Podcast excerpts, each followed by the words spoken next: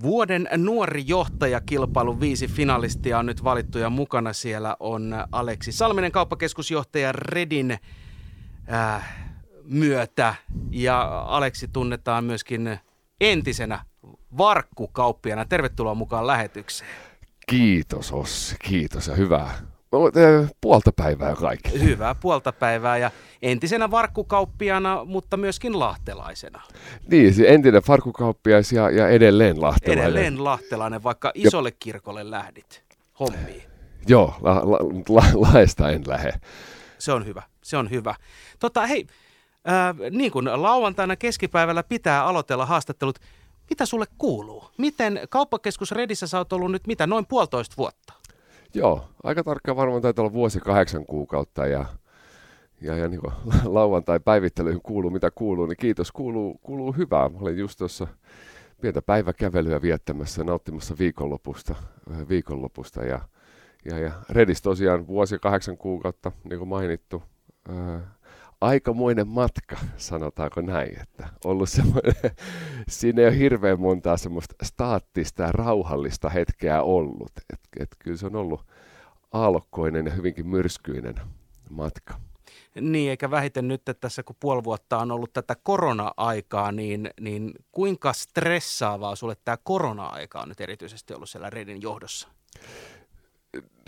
no se on vähän semmoinen, että kun sä et sille voi itse mitään. Että ainoastaan niin julkis, julkisia tiloja, kun meilläkin siinä on, niin, niin se kauppakeskus johdon tai se meidän managerustiimin vastuulla on kuitenkin hoitaa, että meillä on siellä käsidesit, meillä on kasvomaskisuositukset, löytyy, löytyy sisäänkäynniltä niin informaatiot näistä, ää, suositellaan turvavälejä, desinfioidaan vähän eri, eri syklillä pintoja, mitä, mitä ehkä niin aikaisemmin on tehty.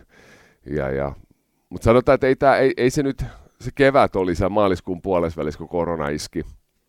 Iski ja mä olin itse asiassa aloittamassa talvilomaa perjantaina ja, ja torstaina oli silloin tuli, tuli ensimmäiset niin valtiovallan tällaiset, voisiko sanoa, rajoitustoimet. Ja mä mietin silloin perjantaina, että näinköhän käy, ettei talvilomaa pidetä. Ja, ja lauantai aamulla aloitin seuraamaan meidän kävijälaskureita kotoa käsin ja ja tota, pistin iltapäivällä parille, parille tiimille esille viestin, että huomenna aamulla kello 12 Teams-palaveri, käydään läpi niin ohjeistukset ja sitten se alkoi. Me tehtiin poikkeukset aukioloaikoihin välittömästi niin kuin kahden päivän jälkeen jo. Ja sitten maanantai-aamuna, niin mä istuin maanantai-aamusta niin kuin perjantaihin joka päivä 7.30-22 sohvan nurkassa. Mä olen kaksi päivää, että mä käyn ulkona. Meillä on pitkälle, meillä on noin puolitoista vuokralaista ja kaikki yhteistyökumppanit, niin maanantai-aamuna, kun se alkoi se pommitus, ja sitten sen lisäksi vielä kiinteistöomistajat ja kiinteistöä niin rahoittavat pankit rupesivat pyytää ennusteita, joita piti alkaa laatimaan sitten taloudellisia ennusteita, kassa, kassavirtaennusteet ja, ja kaikki tämä, niin oli se aikamoinen viikko. Niin, ja vuoristorata on, on kyllä ollut ihan tasaisesti tässä – vaikka voin kuvitella, että ne ensi viikot ja ensi hetket ovat olleet niin kuin ne kaikista ää, monimutkaisimmat.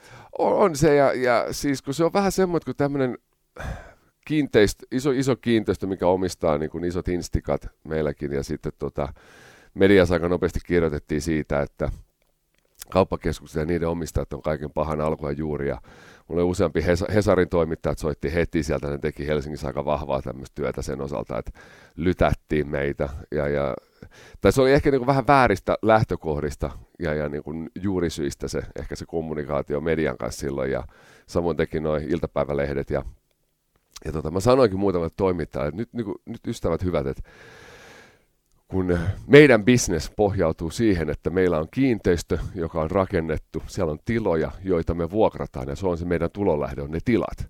Me ei saada yleisistä käytäväalueista tuottoa, me saadaan vuokralaisten ää, vuokrista se tulo. Se on se meidän liiketoiminta. Ja, ja on luonnollista, että jos vuokralaista katkee kassavirta, ne ei saa, siellä kauppa käy, niin meillekään ei tule tuloja. Ja se, että nyt kuka antaa minkäkin prosentin alennusta, niin, niin se on ehkä toissijainen keskustelu, koska siinä hetkessä niin kaikki haluaa kollektiivisesti ratkaista se ongelman sillä, että yritykset pysyy pystyssä, kauppakeskus on elinvoimainen. Ja, ja tota, kyllä me niin vuokraisten kesken, mitä kävi keskustelu, ne, ne oli ihan niin fiksuja. Ei, siellä, ei siellä ollut semmoista, mitä ehkä mediakin on jossain kohtaa ymmärtää, että kaikki kauppakeskukset sortaa ja vuokraiset kuolee niiden takia. Mun mielestä meidän vuokraisten kanssa tosi fiksui keskusteluja, rakentavia. Mutta varmaan tilanteet on niin kuin hyvin keskuskohtaisia. On, on siis joo joo, totta kai se on, aina, aina vähän riippuu siellä, että jos sulla on joku iso, iso tota, brittiläinen tai jenkkiläinen omistaja taustalla siinä kiinteistössä, niin ne, se, on, se on hitaampaa se prosessi. Se menee päätökseen johonkin jenkkeihin ja, ja näin poispäin. Mutta kyllä mä sanon, että kyllä se surullista oli kuulla meilläkin muutama vuokralainen yksityisyrittäjä, ja itse kun tosiaan ollut tuossa pyörittäessä 42 neliöstä muusteria, muusteria tuossa Rautatien kadulla, niin sieltä kun joku tulee sun toimistolle ja, ja, ja sä joudut sanoa hänelle, että sori, että mulla on palaveri käynnissä, ja sitten kertoo, että hän alkoi tappaa itseensä. Mm. Että ei, ei pysty. Sitten oot sillä että okei, no niin, palaveri seis, hei, nyt istus alas. Nyt kukaan ei tapa ketään. Nyt ihan mm. niin iisisti, että käydään läpi mikä tilanne. Niin kyllä sen huomaa, että on, on siis hätä on iso ihmisillä ja noin, noin pienyrityksillä varsinkin. Tästä saadaan hyvä aasinsilta nyt tähän meidän varsinaiseen aiheeseen, mihin nyt lähdettiin vähän niin kuin äh, nurkan, nurkan kautta, eli vuoden nuori johtaja kilpailuun. Sut on valittu nyt yhdeksi viidestä finalistista, eli kyseessä on vuoden nuoren johtajakilpailu, jota järjestää ää, nuoriso, no herran aika, N- NCI, siis Nuorkauppakamari. Nuorkauppakamari, herranen aika, nyt löi ihan täyttä tyhjää. Nuor, nuorkauppakamari, niin miten sä koet nyt tällaisen tittelin, johon nyt olet ehdokkaana, vuoden nuori johtaja. Miten sä suhtaudut tuohon? Onhan toi siis, onhan toi iso, iso kunnia päästä edes tuon top vitoseen. Ei, ei, ei, siinä mitään. Toi itse asiassa vielä semmoinen toi nuorkauppakamarin järjestämä tai kilpailu, että tämähän ei ole niin, että joku raati jostain katsoisi joidenkin tuloksien perusteella, vaan tähän sut ilmoittaa taho X ja mun tapauksessa mä olin miettinyt pitkään, mä sain eka yhteydenotto, että sut on ilmoitettu tämmöiseen kilpailuun ja, ja tota, ö, oot, oot pääsemässä top 10, tuli alkuun tietoja. Mä rupesin miettimään, että mistäköhän tämmöinen, että vau, wow, että upea kunnia. Ja, ja toisaalta hieno nähdä, että se oma työ, mitä on tehnyt, että joku huomioi sitä. Har, harvoin kuitenkaan tulee semmoista niin kuin, kiitosta ihmisille, jotka johtaa organisaatiot, koska ne koetaan aina jollain tapaa ää, riistäistä ja muuta vastaavaa. Niin tässä tapauksessa kävi selville, että mun oma tiimi oli ilmoittanut mut. Eli, eli siellä oli mun, mun tiimiläiset oli käynyt, käynyt keskustelun sisäisesti. Että siis sun alaiset? Joo. Okei. Okay. Että on tämmöinen kilpailu, ja he oli lähettäneet kirjeen sinne – että tota, oli pyydetty lyhyt perustelu, niin, niin meiltä oli lähetetty kirjassa ja lukenut, että johtuen esimiehemme fyysisistä mitoista perustelukaan ei voi olla lyhyt. Ja sitten oli ollut pitkä litania jotain, ja, ja, ja he oli siis joo, niin sanotusti joo alaiset, niin, niin olivat, olivat mut ilmoittaneet tänne. Ja, ja sitä kautta sitten pääsin, pääsin mukaan kilpailuun ja noterattiin siellä. No mitä tarkoittaa olla nuori, nuori johtaja? Miten, tota, tai miten, miten tota nyt lähtisi purkamaan?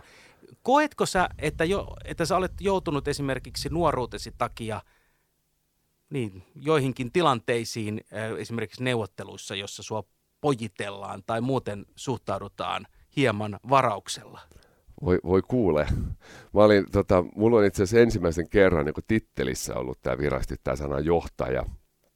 Johtaja, kun mä täytin 28 ja, ja, ja vedin maanjohtajana Carlings vaatekauppaa, vaateketjua Suomessa, niin, niin että kyllä sitä on nyt tässä yli 10 vuotta ollut niin johtajatittelillä ja itse asiassa vuodesta 2006 sitten taas jonkinnäköisen päällikkötitteli. Mutta se titteli nyt on toissijainen, mutta siis se nyt on aina se, että kun sä olet tietyssä asemassa, niin sut, ää, se, että sun ikä kun käy ilmi, niin kyllä se asettaa vielä tänäkin päivänä vähän sillä että tulee semmoista pientä pojittelua tai sitä, että sulla ei voi olla elämänkokemusta tai näkemystä, koska olet vasta tuon ikäinen. Ja sitten taas meillä jokaisella on erilainen elätty, el, e, eletty elämä takanamme. Ja, ja mä koen, että mulla, mulla, mulla omaan elämään mahtuu jo niin kuin monta elettyä elämää sisään jo pelkästään. Että kyllä siellä on niitä kokemuksia, mitkä, mitkä puoltaa sitä, että ehkä se niin henkinen ikä on sitten jossain 50 luokkaa. Vitsi vitsinä, mutta siis tota, että kyllä se on tullut. Kyllä se, se, mitä se tarkoittaa mulle se, että on niin nuori johtaja, niin, niin tämähän on semmoinen, mikä nuorkauppakamarikin hakee tällä paljon, niin se, että nostetaan esiin henkilöitä, jotka on niin vaikutusvaltaisissa tehtävissä ja asemissa, ää, positioissa, jos, jossa niin kuin, joutuu aika isojakin asioita käsittelemään ja hoitamaan ja, ja on, on osittain, niin kuin, voisiko sanoa, kiirastulessa ja mediapaineessa ja tällaisessa, niin, niin tämän kautta nuorkauppakamari pyrkii löytämään esimerkkejä, jotka pystyisi myös sitten kannustamaan tulevaisuuden nuoria hakeutumaan johtamistehtäviin ja, ja, ja, ja mitä, mitä, minkälaista se on.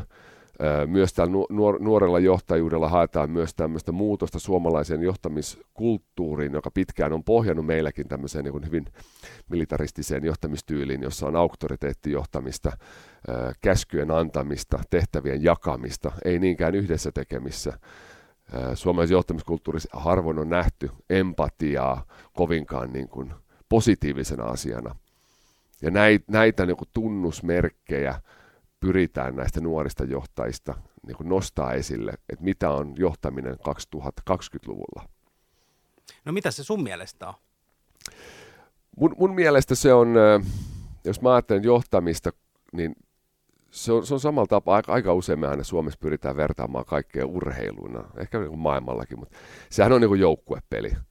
Ja tota, et, et, kukaan, ei ole semmoista messiaanista henkilöä vielä löytynyt, joka tulee paikalle ja, ja, ja levittää kätensä ja kaikki ongelmat on ratkaistu, vaan, vaan tota, kyllä se on sitä, että ollaan lähellä, ollaan, ollaan mä sanon sen sanan uudestaan, eli empaattisia, tunnetaan ne ihmiset, kenen kanssa tehdään töitä, välitetään aidosti siitä työyhteisöstä ja niistä, niistä kenen kanssa olet töissä.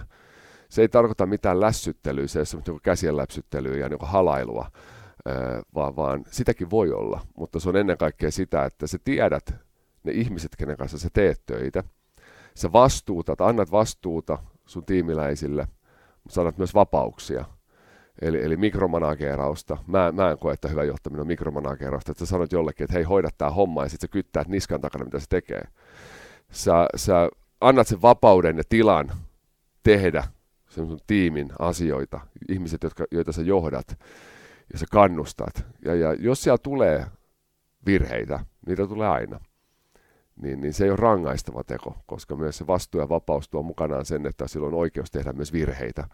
Ja ne pitää käsitellä ja niistä pitää oppia. Et se on semmoinen niin jatkuva oppimisprosessi. Sitä, sitä aika paljon nyt niin kuin hyvä, hyvinkin laajasti selitettynä on hyvä johtaminen. Tähän loppuu vielä vuoden nuori johtaja, finalisti Aleksi Salminen, kun sä todellakin siirryt tuosta Rautatienkadun 42 neliöstä kauppakeskus Redia johtamaan, jossa neliöitä oli siis 64 000. 64 000, niin kuinka vaikea oli siirtyä, tai minkälainen prosessi oli siirtyä siitä, että sulla on kaikki langat käsissä siinä, siinä pienessä 42 neliön tilassa versus sitten se, että sä et enää hoidakaan niitä pikkuasioita? Öö, vaik- No kyllähän se on semmoinen, että kun sä oot tuossa yksinäs, kaikki on sulla ja, ja, ja sä teet itsellesi. Mä ajattelin alkuun, mä oon rehellisesti sanonut sen monta kertaa, mä mietin silloin, että mä menen vaan johonkin niinku töihin. Että et nyt mä saan, mä pääsen töihin, hyvä paikka, mä en ole ikinä tuolla alalla työskennellyt, mä opin uutta. Mutta siitä tuli samalla tapaa semmoinen sydämen asia, asia mulle ehdottomasti tuosta Redistä, että se on vähän tullut semmoiksi vaikka siinä on 64 004, niin mä koen sen silti semmoisena pikkusena, pikkusena omana kauppana, niin, missä on paljon pieniä osastoja eli liikkeitä. Ja tota, mutta se, mihin mä havahduin, on se, että mulla on, mulla on aivan järkyttävän hyvä tiimi ympärilläni. Ammattitaitoisia ihmisiä, paljon, paljon parempia monessa asiassa kuin minä.